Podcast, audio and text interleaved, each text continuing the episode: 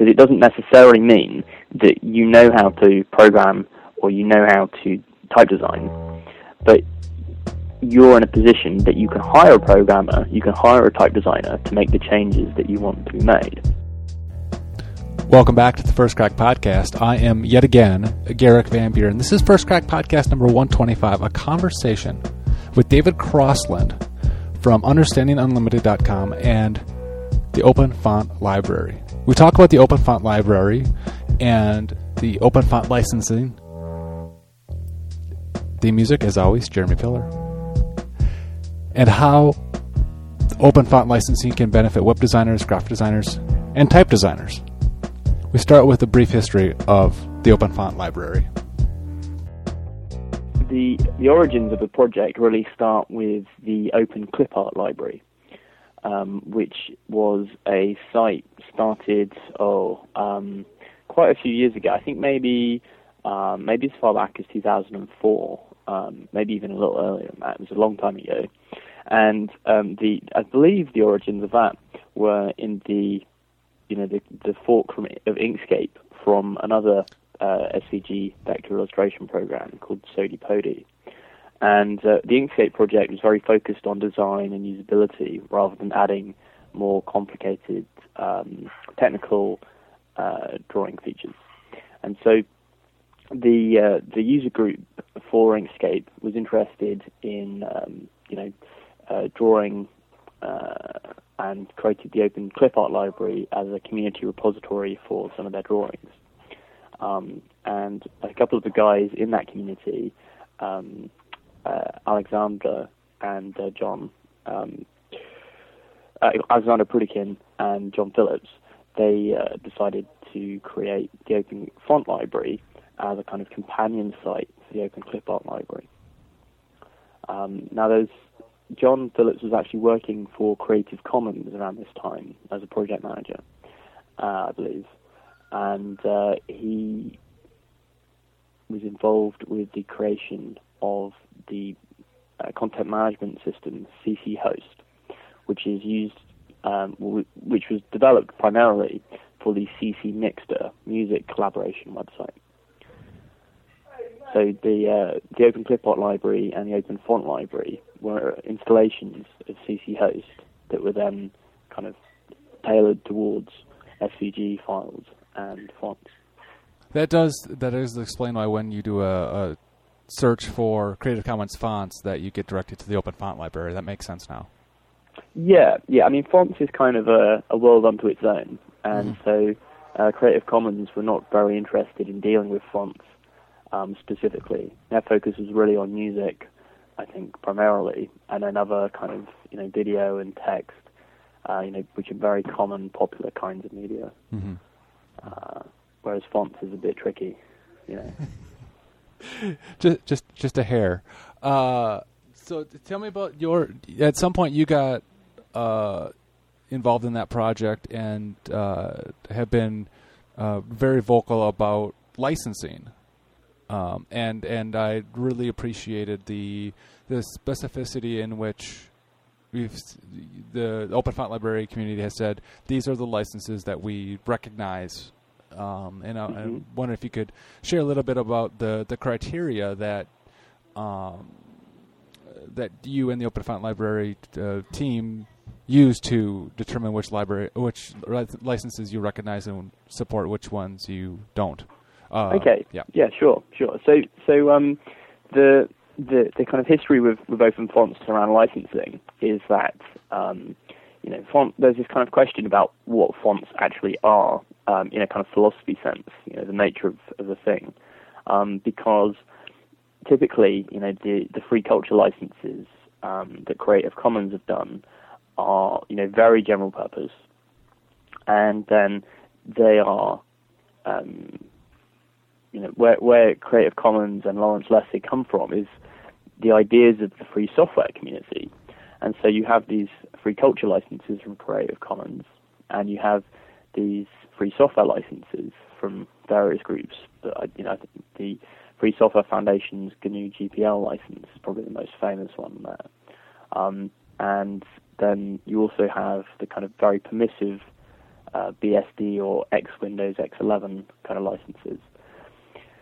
And so um, for fonts, there's a question about what kinds of licenses you know would be appropriate to fonts because the way that they are used is different mm-hmm. to both a piece of music or a piece of video and a program.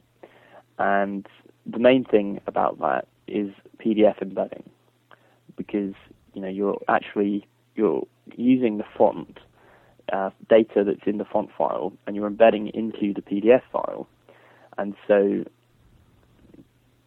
that would be um, with something like the GNU GPL or the Creative Commons um, Attribution Share Alike license. Uh, that would make your PDF file a derived work of the font. And so, in terms of those licenses, it means that your PDF file also has to be under the Creative Commons or GNU GPL license. And that's why we have things like the uh, the GPL with font exception. Right, and right. so this was recognized very early on, um, and the uh, GNU project, you know, had uh, paid their their chief counsel, um, you know, at the time, Eben Moglen, I believe, to to write a small exception, which is which is really an additional permission. Um, so you see the the way that the, the GNU GPL works is that you say this is this information is this work is copyright to me, and you can't do anything with it other than what I permit you to do. Mm-hmm. And I permit you to do anything that you want with it, except when you redistribute what you've got to other people, you have to give them that same freedom to do whatever they want as well. Mm-hmm. And so the GPL kind of protects the freedom of the work for all users who come into contact with it. And so the font exception is really the font permission because it says um, you can do anything that you want, and when you redistribute it to other people or combine it with uh, another work and redistribute that combined work to other people, then you have to uh, give them the same freedom. But if it's a document, then you don't have to. Like we give you special permission, so you don't have to um, give people permission to modify your documents. And and I think that that makes sense, and even even that mm. is more more clear and more. Well, the alternative is uh, a whole universe of completely custom font licenses that essentially boil down to if you want to do anything with this, you'll need to contact me, and we'll need to work something out. Uh, yeah, so so that's that's I mean that's kind of so that that was the situation with with the the GPL, mm-hmm. um, and then the Creative Commons licenses and the very permissive free software licenses. They don't um, typically well the the the other free so- kind of free software license which is popular, which just says you can do whatever you want, and if you want to redistribute it to other people, um, and not give them freedom, then that's okay as well. Those kinds of licenses, you know, maybe um, uh, uh, I mean, they're also perfectly valid, but they also mean that the freedom of the work isn't protected, mm-hmm. and so um, over time, then there can be proprietary versions um, of the kind of work that appear, and it gets splintered up and that kind of thing. Now, with some big projects, like say the Python programming system or the BSD operating systems, um, you know, there are, uh, there are many, many projects which use this kind of license. All of the Apache programs use the Apache license, which is like this. Um, and they don't suffer from that kind of splintering or proprietarization. But um, the, the, GPL is designed to kind of protect that. Mm-hmm. So, so between those two, um, which kind of weren't really ideal for fonts, then Victor Gaultney, who is a type designer who's worked a lot with the SIL, Summers Institute of Linguistics, um, which is, you know, they have a strong interest in having many free software fonts of high quality because they're trying to promote literacy um, throughout the world in many, in all the world's languages. Um, so they they're often dealing with languages which actually you know aren't in Unicode or um, have just don't have any Unicode fonts available.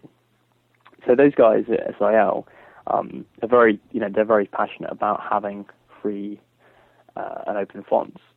And so uh, when Victor was designing fonts for them, then he decided that he would take the time to craft a free software license specifically for fonts that took into account the other kinds of um, wishes that type designers typically have, as he saw.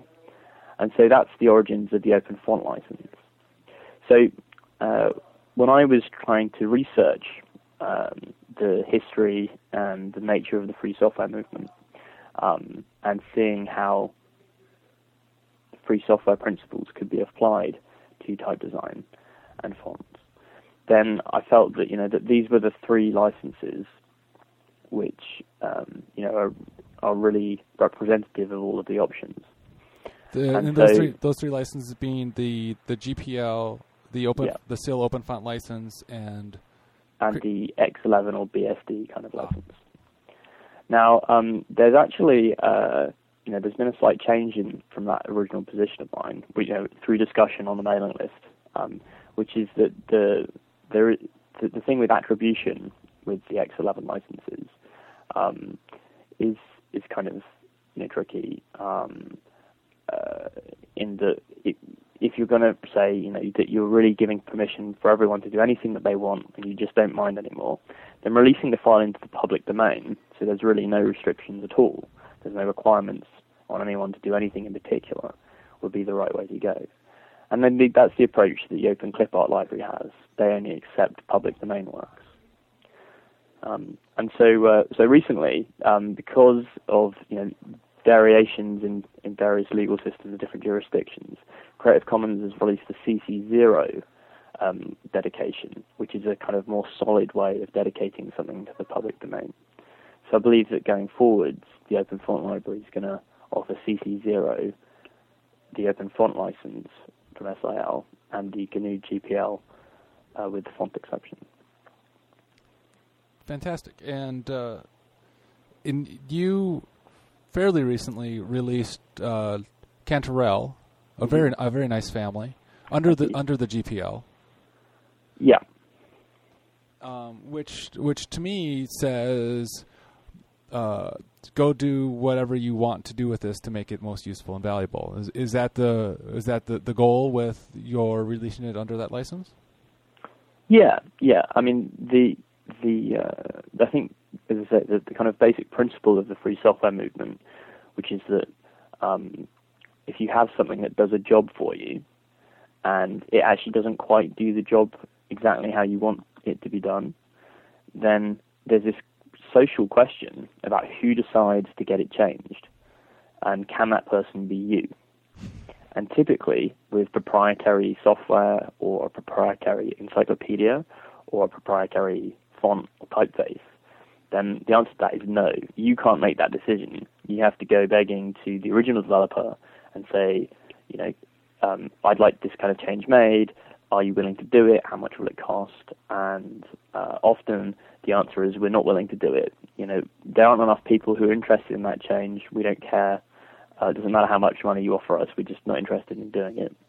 Or on the other hand, it could be exorbitant, you know, priced uh, because they're in a monopoly position on making those changes.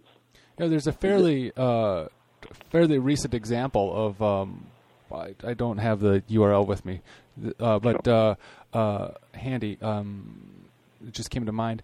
Uh, Al Gore uh, recently published a book, uh, or had a book published, um, but he didn't like the the small caps one that was in the that was in, in the font that the book was set in.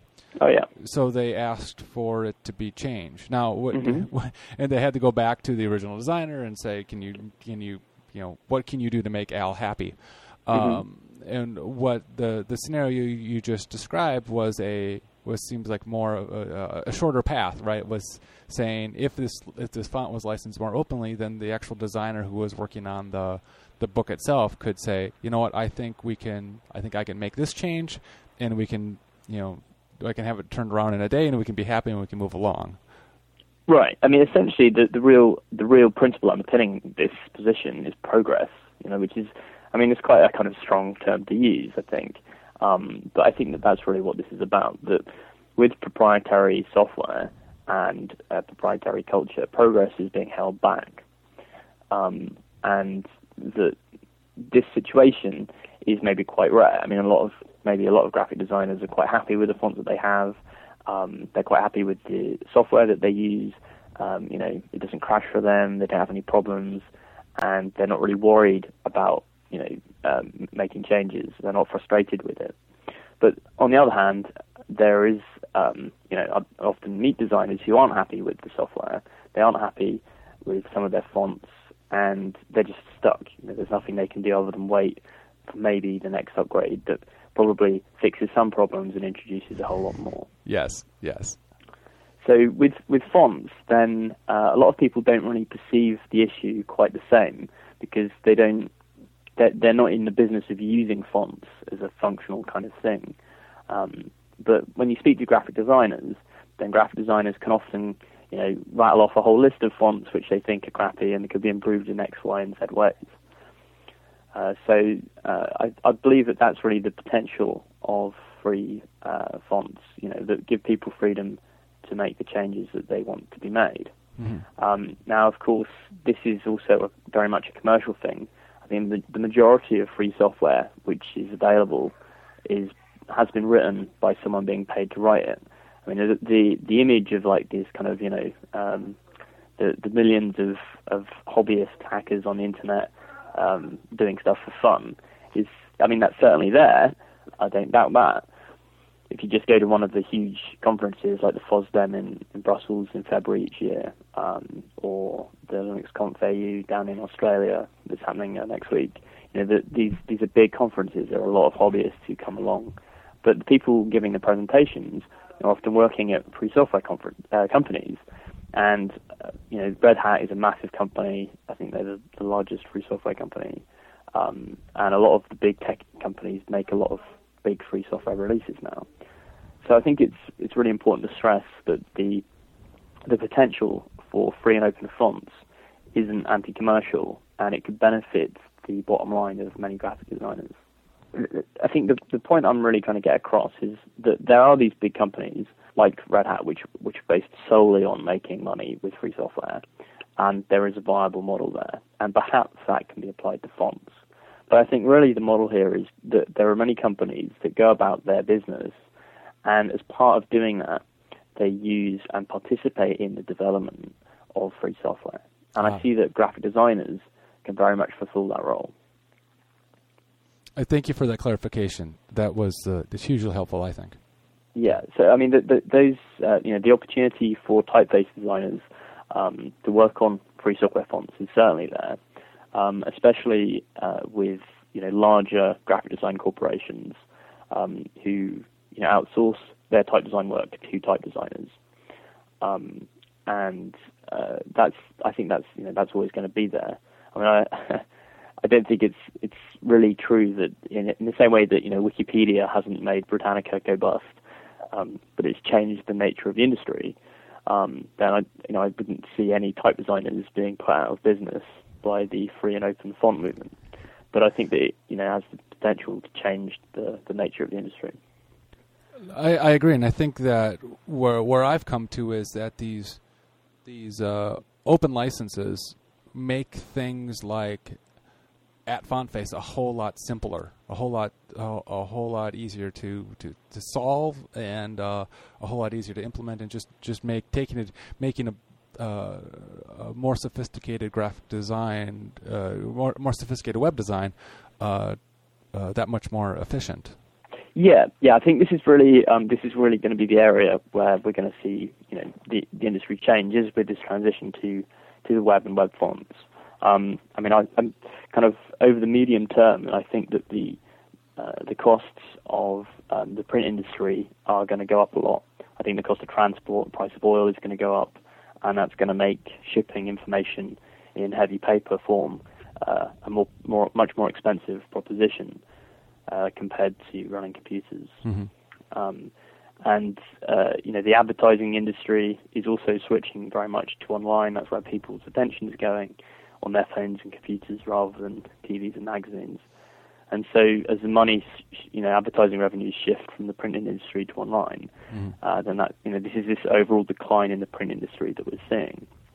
And so, the the traditional kind of bread and butter of a typeface design industry, I mean, not not even really that it is an industry anymore because it's it's been eroded so much from the heydays of print 60 or 100 years ago. Um, you know, where you had these massive companies. I mean, like the American Type Founders Corporation you know, the, the historical stories about that is just amazing, the scale of that operation, and the same for Linotype and Wildtype. Um, and uh, the, really, the typeface design industry now is a very small community of, of small businesses um, which are kind of you know eking out a living. And so the, the transition to the web, I think, you know, is, is very much an unknown. We don't know how that's going to play out. And uh, I'd say that a lot of foundries from what I hear, are very busy with, you know, preparing their typefaces for use on screen, for reading on screen. Um, and the exact revenue models for that are not quite figured out. Mm-hmm. I mean, TypeKits, uh, you know, seems to be doing quite well. It's quite popular. Obviously, your service is very similar to theirs, mm-hmm. although it doesn't, as far as I'm aware, have the venture capital backing. it's, right. We're, we're um, very lean. And, and uh, yeah, I mean, there's another one um, uh, from a British company called Clearleft. Mm-hmm. Um, I think it's called Typedeck, uh, which is which is coming out soon. Um, so I mean, there are going to be those those kinds of options for people. I think um, uh, people are focused on how can they make a living through mm. only through doing type design. You know, mm-hmm. if you're going to um, put a whole year of your life dedicated to studying typeface design, um, you know, full time uh, probably not working any other jobs. You know, you've got to save up to support yourself through that year. I mean, it's a big commitment, and uh, the the people who who make that commitment are very much focused on you know working full time in the typeface design industry. And I think that the Type and Media course in, in The Hague and the Reading course are both very good at placing people into the industry, um, you know, who, who really put that effort in. And so um, I don't really, as I say, have an answer for people who want to become full-time type designers. Um, I mean, I've got some ideas about how it could work for maybe um, a bunch of people in a small company, um, but I don't see any way that the whole industry could be sustained on a on a free software basis. In much the same way as say Red Hat, you know, which is a huge company, they bank hundreds of millions of dollars a year in profits, compared to Microsoft, which is you know one of the got to be one of the wealthiest companies you know in terms of its size out there. I mean, compared to those really huge companies uh, like General Electric, you know, it's it's not that big, but it's it's very very profitable. Um, and you know, Bill Gates became the richest man in the world for a while. So so that's kind of the, the difference. You know, I think that it is possible to make money with uh, freely licensed fonts, but it's not possible to become a full time type designer with freely licensed fonts. Um, so because of that, then people are, you know, they're just they're just not that interested in, in what I'm doing. Um, but uh, I think that there's a tremendous value on doing those programs. I totally recommend doing them if people are interested in type design uh, because it really does, you know, it shaves years off of the learning curve. Or if you're doing type design and you're kind of stuck, you're not quite sure where to go next. Those courses can definitely place you. You know, they can they can definitely show you the way to go. Fantastic, fantastic. Uh, I wonder if you could um, talk. A, I want to. I want to just touch on the, the, the licensing thing once once more. Um, mm-hmm. That that PT Sans family that came out. Uh, oh yeah, mm-hmm. yeah. Um, and the I think you were. Yeah, uh, I wonder if you could restate um, your the, the uh, summarize the, the discussion that went up on you know the the license that they released it under was was extremely similar uh, to the open font license, but but slightly different in a couple of ways that you thought, hmm, um, is this significant enough to be its own thing? Okay, the, the real issue is, um, I mean, this is so so so today um, the the free software or the, the I mean the, the, free open Libre font movement hasn't really got going yet. You know, the, the last couple of years I've been focused on my studies. I've had some personal business to do as well. Um, and uh, you know the discussions have been quite, the- at least my my input into the discussions have been very theoretical, high level philosophy kind of kind of discussion, um, and I'm really approaching this over a kind of ten year time span, Mhm. and I'm trying to put the foundations, solid foundations in place for my work. So um, the the one of the key things uh, uh, to the one of the, the the real reason I'm focused on licensing, which is a pretty dry topic, I have to admit, is that it's the, as I see it, the foundation of the free software movement and the free culture movement. You know, the, the Creative Commons people didn't start um, hiring artists and designers to produce work.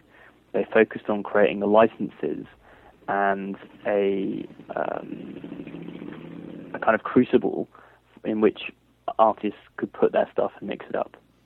And so the licenses are really the the way that that happens, which is why I've been kind of focused on them and understanding what different kinds of license terms, the effects that those have, what they do. And so one of the key things is creating um, pools, like as I say, this kind of crucible idea, pools of work, which can be mixed up.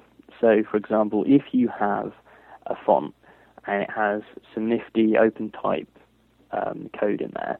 So, for example, if you type um, minus sign, minus sign, um, less than sign to create a kind of arrow, the open type code can substitute that with an actual arrow symbol.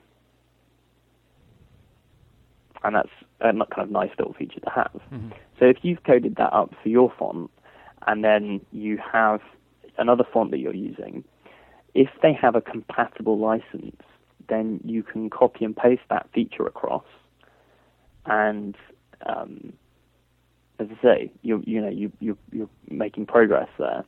Um, if the licenses are incompatible, then you're not allowed to do that, even though both of the works are free, um, is in freedom. Then, if the licenses aren't compatible, you can't make use of that kind of sharing. And so, with PT Sans, when they had a license which differed even by one letter from the Open Font license, then they're creating a license incompatibility. And so, if someone produces some OpenType features for PT Sans that couldn't be reproduced in other fonts, Mhm. And so that's a problem. So that's why I was quite keen to advocate to Paratype that they go back with the original SIL Open Font license.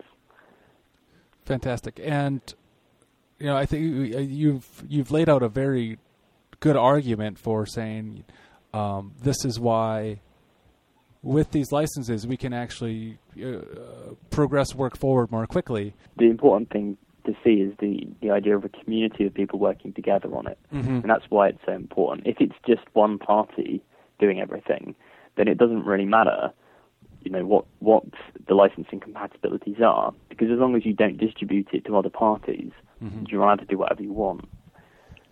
But if you're going to collaborate with other people, especially in a public way over the internet, then the licenses need to be completely, you know, correct and legally sound Mhm.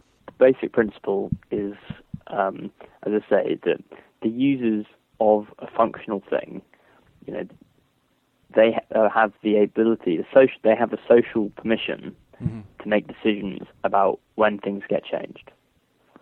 Because it doesn't necessarily mean that you know how to program or you know how to type design, you're in a position that you can hire a programmer, you can hire a type designer to make the changes that you want to be made.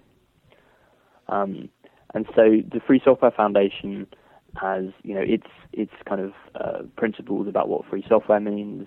The uh, the website freedomdefined.org has uh, a kind of derivative version of those principles, um, uh, which are which are kind of I think also involving the the principles from the Open Source Foundation, no, the Open Source Consortium, I think they're called, um, and also the Debian Project's free software guidelines.